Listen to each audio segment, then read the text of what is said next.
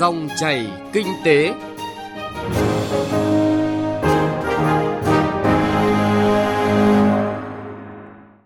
Xin chào quý vị và các bạn. Dòng chảy kinh tế hôm nay có những nội dung sau. Khai thác cơ hội từ EVFTA, sự chủ động của doanh nghiệp là yếu tố quyết định. Đẩy nhanh tiến độ hoàn thành các dự án truyền tải điện thực tế tại Ban Quản lý Dự án các công trình điện miền Trung. Chuyển đổi số, cơ hội nào cho doanh nghiệp nhỏ và siêu nhỏ? Nội dung này sẽ có trong chuyên mục Kinh tế số ở phần cuối của chương trình. Trước khi đến với nội dung vừa giới thiệu, chúng tôi điểm một số thông tin kinh tế đáng chú ý. Thống kê đến hết tháng 8 năm nay, cơ chế một cửa quốc gia đã có 200 thủ tục hành chính của 13 bộ ngành được kết nối, tăng 12 thủ tục so với năm 2019, có hơn 3 triệu 200 nghìn hồ sơ và hơn 40.000 doanh nghiệp tham gia. Các bộ ngành đã xây dựng mới và hoàn thành kiểm tra kết nối, đang chuẩn bị triển khai chính thức 14 thủ tục hành chính mới theo cơ chế một cửa quốc gia. Đối với cơ chế một cửa ASEAN, đến nay Việt Nam đã kết nối thêm với 5 nước, nâng tổng số thành viên đã kết nối lên 9 nước. Theo thông tin từ Hiệp hội Chế biến và Xuất khẩu Thủy sản Việt Nam, trong tháng 8, xuất khẩu tôm của Việt Nam đạt gần 400 triệu đô la Mỹ, tăng gần 12% so với cùng kỳ năm ngoái. Lũy kế 8 tháng năm nay, xuất khẩu tôm đạt 2 tỷ 300 triệu đô la, tăng 8,4% so với cùng kỳ. Dự báo trong năm nay, xuất khẩu tôm Việt Nam đạt 3 tỷ 600 triệu đô la Mỹ, tăng 8% so với năm 2019. Tổng cục Lâm nghiệp, Bộ Nông nghiệp và Phát triển nông thôn cho biết, xuất khẩu gỗ và lâm sản 8 tháng năm nay ước đạt 7 tỷ 830 triệu đô la Mỹ, tăng hơn 10% so với cùng kỳ năm ngoái và chiếm gần 30% giá trị xuất khẩu của ngành nông nghiệp. Tuy nhiên, Cục Phòng vệ Thương mại Bộ Công Thương lưu ý đã có 7 vụ việc nước ngoài khởi xướng điều tra để áp dụng biện pháp phòng vệ thương mại với mặt hàng gỗ và mức độ điều tra các sản phẩm gỗ đang có xu hướng tăng. Do đó, doanh nghiệp gỗ Việt Nam không thể lơ là nội dung này. Theo đánh giá từ Ngân hàng Nhà nước, nguồn vốn và thanh khoản của hệ thống tổ chức tín dụng dồi dào, sẵn sàng cung cấp đủ kịp thời tín dụng cho nền kinh tế. Nhưng do yêu cầu tín dụng còn rất yếu trước tác động của dịch Covid-19 nên tín dụng tăng chậm. Đến ngày 16 tháng 9 năm nay mới tăng được 4,8% so với cuối năm ngoái. Ngân hàng Nhà nước kỳ vọng cải thiện tăng trưởng tín dụng trong thời gian còn lại của năm cùng với sự hồi phục của nền kinh tế sau dịch Covid-19. Sáng qua tại thành phố Hồ Chí Minh đã diễn ra hội nghị tổng kết 5 năm thực hiện chương trình hợp tác thương mại giữa thành phố Hồ Chí Minh và các tỉnh thành giai đoạn 2016-2020. Tại hội nghị, Sở Công Thương thành phố Hồ Chí Minh và các tỉnh thành đã ký kết chương trình hợp tác thương mại giai đoạn 2020-2025 với nhiều nội dung trọng tâm như trao đổi thông tin, chia sẻ kinh nghiệm thực tiễn về công tác quản lý nhà nước trong lĩnh vực công thương, thông tin thị trường, tìm hiểu tình hình hoạt động sản xuất kinh doanh các mặt hàng thế mạnh của địa phương.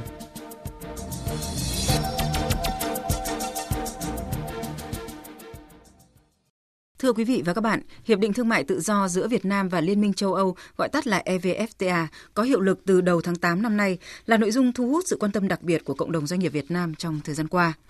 Có thể nói, Liên minh châu Âu là đối tác nhập khẩu lớn với sức mua đứng thứ hai trên thế giới và là thị trường xuất khẩu trọng điểm của nước ta.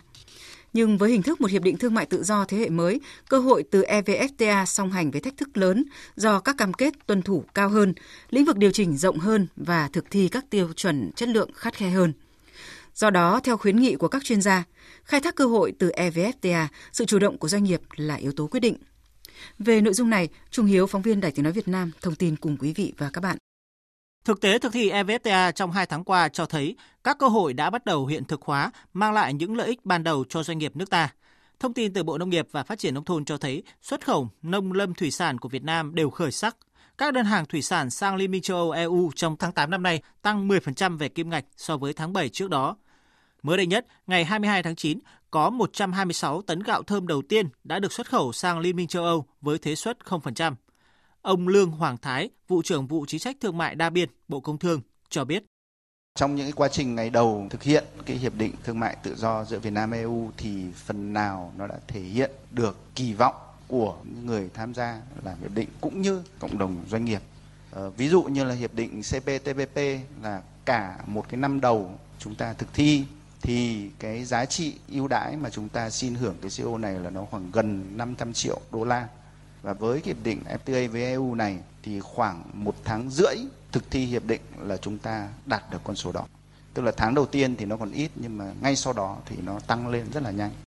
Theo số liệu của Bộ Công Thương, chỉ trong tháng đầu thực hiện EVFTA đã có hơn 7.200 bộ giấy chứng nhận xuất xứ hàng hóa mẫu Euro 1 với kim ngạch 277 triệu đô la hàng hóa xuất khẩu sang Liên minh châu Âu. nhưng bên cạnh việc đáp ứng yêu cầu xuất xứ hàng hóa để tận dụng ưu đãi thuế quan vào thị trường Liên minh châu Âu, bà Nguyễn Thị Thu Trang, giám đốc trung tâm WTO và hội nhập thuộc Phòng Thương mại và Công nghiệp Việt Nam lưu ý. Nổi bật nhất là có cái bảo hộ tự động đối với 39 chỉ dẫn địa lý của Việt Nam và 169 chỉ dẫn địa lý của EU. Có rất nhiều là mọi người là nói với chúng tôi là chúng tôi vô cùng vui mừng như thế này thì là cái sản phẩm mà của chúng tôi về chỉ dẫn địa lý này là sẽ được hưởng lợi rất là nhiều. Trên thực tế thì các cái bảo hộ chỉ dẫn địa lý này nó chỉ có một ý nghĩa duy nhất, đấy là không ai được sử dụng cái chỉ dẫn của anh để dùng cho sản phẩm của họ. Còn cái chỉ dẫn này nó sẽ không làm cho người tiêu dùng EU mua hàng của anh nhiều hơn. Nó cũng không làm cho hàng của anh đắt hơn so với các cái sản phẩm khác từ các nước khác hoặc là hàng mà không có cái nhãn hiệu này. Cho nên vấn đề là cái chỉ dẫn địa lý này nó có ý nghĩa thực tế hay không, nó phụ thuộc vào việc là sản phẩm của chúng ta có đủ thương hiệu, có đủ ấn tượng và có đủ thu hút với người tiêu dùng EU hay không. Rõ ràng doanh nghiệp Việt Nam phải tiếp tục đầu tư, tăng cường năng lực cạnh tranh để nắm bắt cơ hội từ EVFTA và vượt qua những thách thức đặt ra. Bà Cao Lan Phương, chuyên viên phòng xuất nhập khẩu, Tổng công ty May 10 cho biết để có thể tận dụng được cái cơ hội đối với cả hiệp định mới EVFTA thì ờ, đối với cả các doanh nghiệp trong nước thì hiện tại mọi người đều chủ động và tìm kiếm cơ hội. Tức là hiện tại là một số công ty sản xuất về vải đã gọi điện tới May 10 và chào hàng chào giá. À, trước hiệp định EVFTA này thì đã có REC trước REC là đã có GSP Farm A. Thì hiện tại là các ờ, doanh nghiệp ở Việt Nam mình thì hầu như là đều đã chủ động và có thể đáp ứng được tất cả những cái tiêu chí xuất xứ. Nhưng cần nhìn nhận rằng những ngành như dệt may, da dày và thủy sản đã có nhiều năm tham gia xuất khẩu vào thị trường khó tính như Liên minh châu Âu, nên có kinh nghiệm và sự chuẩn bị khá đầy đủ. Còn nhìn chung, với cộng đồng doanh nghiệp Việt Nam, nhất là các doanh nghiệp nhỏ và siêu nhỏ, việc nắm bắt cơ hội thị trường từ EVFTA là không dễ dàng. Do đó, để khai thác cơ hội từ EVFTA, sự chủ động của doanh nghiệp là yếu tố quyết định. Phải chủ động đầu tư cho con người, máy móc và công nghệ hướng tới hoạt động nghiên cứu, phát triển, thiết kế sản phẩm và nâng cao năng suất. Chỉ khi chủ động tham gia vào các công đoạn tạo ra giá trị gia tăng cao thì doanh nghiệp Việt Nam mới được hưởng lợi thực sự từ các FTA nói chung và EVFTA nói riêng.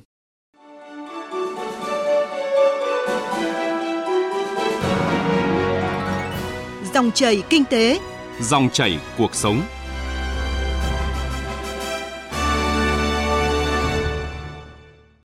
Thưa quý vị và các bạn, 9 tháng qua, mặc dù bị ảnh hưởng không nhỏ bởi dịch COVID-19, song rất nhiều công trình lưới điện đã được đẩy nhanh tiến độ, hoàn thành đưa vào vận hành, phục vụ giải tỏa hết công suất các nguồn điện năng lượng tái tạo hiện hữu. Tuy nhiên, hiện nay còn nhiều dự án nguồn điện năng lượng tái tạo đã được bổ sung quy hoạch với tổng công suất hơn 17.000 MW. Trong đó có nhiều dự án điện gió, điện mặt trời đang được các chủ đầu tư gấp rút triển khai để được hưởng cơ chế giá điện ưu đãi do nhà nước quy định. Đòi hỏi các dự án lưới điện cũng cần được tập trung đầu tư, hoàn thành để kịp giải tỏa các nguồn năng lượng tái tạo này. Phóng viên Nguyên Long phỏng vấn ông Nguyễn Đức Tuyển, giám đốc ban quản lý dự án các công trình điện miền Trung về thực tế công tác triển khai các dự án của đơn vị cũng như tiến độ của đường dây 500 kV mạch 3, công trình quan trọng cấp điện miền Nam giai đoạn sau năm 2020. Thưa ông, Tập đoàn Điện lực Việt Nam cho biết là trong gần tháng 9 qua thì EVN đã đưa vào vận hành hơn 20 công trình lưới điện từ 110 kV đến 500 kV để phục vụ giải tỏa các nguồn điện năng lượng tái tạo. À, được biết trong đó có khá nhiều các dự án do Ban Quản lý Công trình Điện miền Trung thực hiện. Vậy à, xin ông cho biết cụ thể công tác triển khai xây dựng các dự án truyền tải điện của Ban Quản lý đã đóng góp vào kết quả này. Tính đến hết tháng 9 năm 2020, Ban Nam miền Trung đã hoàn thành đưa vào đóng điện 8 dự án theo kế hoạch giao trong đó phải kể đến trạm biến áp 220 kV Ninh Phước và đường dây đầu nối. Mặc dù bị tác động không nhỏ bởi dịch Covid-19, nhưng với tinh thần khẩn trương, tập trung mọi nguồn lực và giải pháp để nhân tiến độ dự án lưới điện truyền tải nhằm giải tỏa công suất nguồn năng lượng tái tạo. Ban Nam miền Trung đã tập trung chỉ đạo thực hiện nhiệm vụ kép vừa chống dịch vừa đảm bảo đầu tư xây dựng để sau gần 5 tháng thi công đã hoàn thành đóng điện dự án ngày 29 tháng 6 năm 2020 vượt 6 tháng so với tiến độ được giao. Dự án đưa vào vận hành góp phần làm giảm tổn thất công suất cực đại lưới điện khu vực, thu gom nguồn năng lượng tái tạo trong khu vực để truyền tải lên lưới điện quốc gia, góp phần quan trọng trong việc đảm bảo cung ứng điện cho miền Nam trong giai đoạn tới, cũng như có ý nghĩa quan trọng trong việc vận hành kinh tế hệ thống điện quốc gia. Đặc biệt, dự án đã thu gom lượng công suất nguồn năng lượng tái tạo phát lên lưới điện truyền tải khoảng 500 MVA Bình quân các chủ đầu tư nguồn bán điện cho EVN ước tính khoảng 5 tỷ đồng trên một ngày.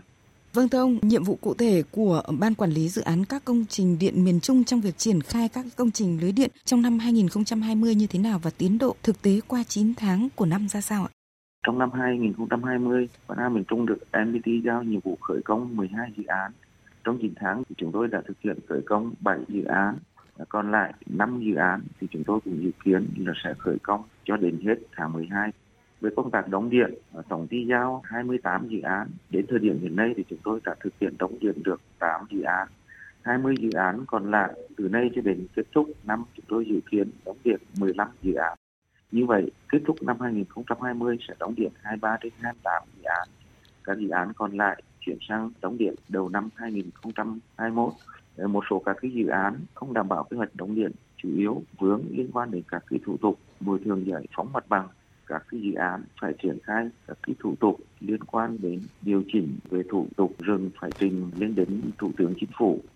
thì trong các cái dự án đóng điện thì trạm biến áp 500 kV Nghi Sơn được khởi công vào ngày 29 tháng 6 và đóng điện dự kiến vào ngày 28 tháng 9. Sau 3 tháng thi công thì chúng tôi cho rằng đây cũng là một kỷ lục về cái tiến độ và dự án cũng thi công trong cái dịp mà diễn ra dịch Covid-19 đợt 2 thì dự án này đưa vào vận hành nhằm đảm bảo cái điện năng để chạy thử nghiệm cũng như nhận điện từ cái nhà máy nhiệt điện Nghi Sơn 2. Vâng thưa ông, Chính phủ cũng như là Thủ tướng Chính phủ thì đặc biệt quan tâm tới tiến độ giải ngân vốn của các dự án đầu tư công. Vậy thì điều này tạo thuận lợi như thế nào trong việc triển khai các cái dự án của Ban Quản lý Dự án Công trình Điện miền Trung ạ? Năm 2020, thì Chính phủ, Thủ tướng Chính phủ đã có nhiều văn bản chỉ đạo các bộ, ngành, địa phương tập trung để thúc đẩy tiến độ giải ngân vốn đầu tư công. Thì trong đó nhấn mạnh vai trò của các địa phương trong công tác đơn giản hóa thủ tục hành chính, hỗ trợ trong công tác bồi thường, giải phóng mặt bằng, nâng cao chất lượng, hiệu quả công tác cải cách thủ tục hành chính, hỗ trợ giải phóng mặt bằng để đẩy nhanh tiến độ thi công, từ đó để khối lượng hoàn thành được tăng, công tác nghiệm thu giải ngân cũng tăng, quá trình giải ngân vốn, đầu tư thì sẽ được hiệu quả hơn. Thì thực tế, cho đến thời điểm hiện nay thì Ba An miền Trung đã giải ngân được gần 70% vốn theo kế hoạch năm 2020 mà Tổng ty truyền tải về quốc gia giao thì dự kiến cho đến kết thúc năm 2020 thì chúng tôi dự kiến đạt được là 109% so với cái kế hoạch được giao. Riêng đối với công trình đường dây 500 kV mạch 3 thì tiến độ thực tế của công trình trọng điểm này cho đến thời điểm hiện nay ra sao rồi ạ? Tính đến thời điểm hiện nay thì về công tác là bồi thường giải phóng mặt bằng phần móng thì chúng tôi đã bàn giao được 1.534 trên tổng số 1.606 vị trí đạt 95% so với kế hoạch về tiến độ thi công hiện nay thì các nhà thầu cũng đã đào sông móng 1.465 vị trí đạt 91,2% kế hoạch, đúc móng đạt 88,3% kế hoạch và dựng cột đạt 71,9% so với kế hoạch. Tuy nhiên, công tác kiểu dây hiện tại mới bắt đầu triển khai đạt khoảng 10% so với kế hoạch. Vâng thưa ông, vậy thì đâu là khó khăn lớn nhất của tuyến đường dây huyết mạch quan trọng này theo chúng tôi thì khó khăn lớn nhất của cái tuyến đường dây 500 huyết mạch quan trọng này trong quá trình triển khai khối lượng còn lại là những cái vướng mắc và tiềm ẩn trong công tác bồi thường giải phóng mặt bằng có khả năng sẽ dẫn đến tiến độ thi công bị chậm. Việc xác định nguồn gốc đất tại các địa phương hiện nay cũng gặp rất nhiều khó khăn do trồng lấn đất lâm trường, à, đất các địa phương quản lý à, giữa các hộ dân với nhau, diện tích đất giao vượt hạn mức quy định nên để ngay mặc dù đã vận động bàn giao nhiều vị trí móng nhưng cái việc phê duyệt cái phương án bồi thường giải phóng mặt bằng thấp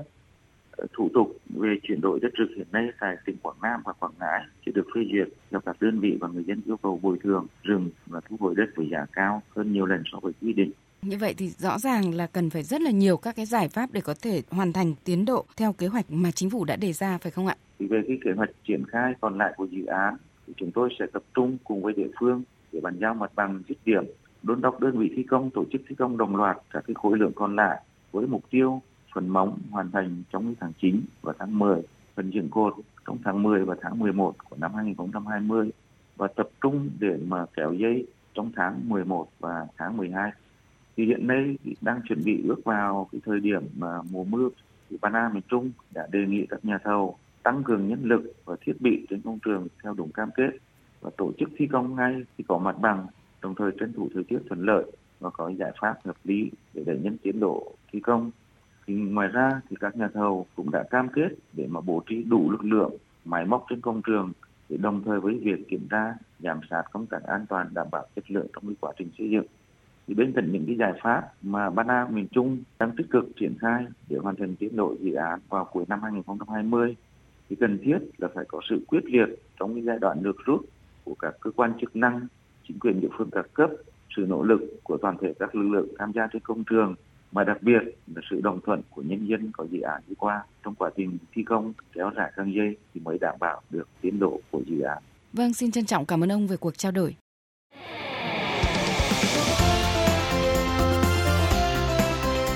Kinh tế số Thưa quý vị và các bạn, chuyển đổi số đã trở thành xu thế tất yếu của cuộc cách mạng công nghiệp lần thứ tư, hay còn gọi là cách mạng công nghệ 4.0. Nhưng quá trình chuyển đổi số của doanh nghiệp nước ta đang phải đối mặt với những thách thức vì thiếu công nghệ, thiếu dữ liệu hoạt động, thiếu hiểu biết sâu sắc về khách hàng. Vậy cơ hội nào giúp doanh nghiệp, nhất là doanh nghiệp nhỏ và siêu nhỏ, chuyển đổi số? Mời quý vị và các bạn nghe nội dung này trong chuyên mục Kinh tế số hôm nay. Thế giới đã bước vào cuộc cách mạng công nghệ 4.0 với các công nghệ thực tế ảo, Internet vạn vật, các ứng dụng dữ liệu và trí tuệ nhân tạo được áp dụng trong mọi lĩnh vực của đời sống kinh tế xã hội. Trong cuộc cách mạng công nghệ 4.0, chuyển đổi số được xem là xương sống, là xu thế để tồn tại và phát triển của mỗi tổ chức, doanh nghiệp, mỗi quốc gia. Bà Nguyễn Thị Thành Thực, Ủy viên Ban chấp hành Hiệp hội Nông nghiệp số Việt Nam nêu thực tế. Đến bây giờ thì có thể nói rằng là cái truy xuất nguồn gốc là một vấn đề áp lực Chúng ta có thể thấy rằng giai đoạn vừa rồi Trung Quốc đã công bố ngừng nhập khẩu hơn 200 mã vùng trồng của Việt Nam bởi vì làm giả bị làm giả. Chúng ta có một triệu hecta trồng cây ăn trái nhưng chúng ta cấp mã vùng trồng trọt chưa được 1%. Mà hàng ngày chúng ta xuất tới 70% sản lượng đi. Vậy thì đối với cái công nghệ quản lý của Trung Quốc ấy, người ta có dữ liệu liên tục và người ta có thể chặn chúng ta bất cứ lúc nào bởi vì anh làm giả tôi có bằng chứng. Cái mã số này của anh nó chỉ có 10 hecta anh không thể xuất 100.000 tấn xoài riêng đối với sản phẩm nông nghiệp không hề khó để số hóa. Bởi vì là người nông dân không có con đường nào khác là tôi muốn tồn tại, tôi sống bằng nông nghiệp thì tôi phải thay đổi. Rõ ràng, chuyển đổi số và áp dụng công nghệ quản lý đang thay đổi sản xuất kinh doanh của nền kinh tế và từng doanh nghiệp. Kết quả nghiên cứu của tập đoàn dữ liệu quốc tế cho rằng, quá trình chuyển đổi số của các doanh nghiệp vừa và nhỏ tại Việt Nam góp phần đáng kể vào quá trình phục hồi kinh tế hậu Covid-19 và có thể đóng góp từ 25 đến 30 tỷ đô la Mỹ vào GDP nước ta trong năm 2024. Theo nghiên cứu này, các doanh nghiệp vừa và nhỏ có mức độ chuyển đổi số cao được hưởng gấp đôi lợi ích về doanh thu và năng suất so với những doanh nghiệp vẫn còn thờ ơ với quá trình chuyển đổi số. Cũng có hơn 70% số doanh nghiệp cho biết đã nhận ra sự cạnh tranh, thay đổi để bắt kịp tốc độ chuyển đổi số hiện nay. Bà Lê Việt Nga, Phó vụ trưởng vụ thị trường trong nước Bộ Công Thương nhìn nhận. Chúng tôi nhìn thấy cái bức tranh cạnh tranh rất lớn giữa cái hệ thống mà đã được đầu tư rất lớn từ những cái kinh nghiệm quản lý của nước ngoài, từ những chuyển đổi số khi họ áp dụng, đấy là những cái phần mềm về quản trị, đấy là những phần mềm thu thập được cái dữ liệu của khách hàng, rồi họ làm marketing online, cả những cái xúc tiến thương mại cũng online, thì đấy là một cái sự cạnh tranh hết sức khốc liệt. Để từng doanh nghiệp chuyển đổi số thành công, cần có chiến lược và lộ trình rõ ràng. Doanh nghiệp cần xây dựng gắn kết chuyển đổi số với mục tiêu kinh doanh, thiết lập cơ chế quản lý, đưa ra các giải pháp sáng kiến linh hoạt và hiệu quả hơn. Ông Nguyễn Việt Long, Phó Tổng Giám đốc phụ trách khối dịch vụ tư vấn, công ty kiểm toán Ernst Young Việt Nam khuyến nghị. Doanh nghiệp cần phải chuyển đổi hoàn toàn, khi đó thì nó phải đến từ chiến lược chung của doanh nghiệp, nó phải đến từ các mắt nhìn của lãnh đạo doanh nghiệp là mô hình kinh doanh của mình có thay đổi như thế nào, dẫn đến mô hình quản trị thay đổi và mình áp dụng công nghệ gì ở trong công nghệ thông tin và công nghệ số. Thì đây là cái bức tranh có 3 lớp và nếu mà doanh nghiệp muốn chuyển đổi số thành công ấy, mình phải nhìn vào bức tranh này. Vì nếu không ấy thì việc đầu tư công nghệ số cái thứ nhất là tốn kém. Quý vị thân mến, như vậy, công nghệ số đến nay đã được ứng dụng vào tất cả các lĩnh vực và các ngành kinh tế, từ công nghiệp, nông nghiệp đến dịch vụ, từ sản xuất, phân phối đến hạ tầng hỗ trợ như giao thông, vận tải, tài chính, ngân hàng. Trong xu thế tất yếu này, doanh nghiệp nhỏ và siêu nhỏ không thể đứng ngoài cuộc mà phải chủ động tìm hiểu và áp dụng một cách hiệu quả. Nội dung này đã kết thúc chương trình Dòng chảy kinh tế hôm nay. Chương trình do biên tập viên Trung Hiếu biên soạn và thực hiện. Xin chào và hẹn gặp lại quý vị và các bạn trong các chương trình sau.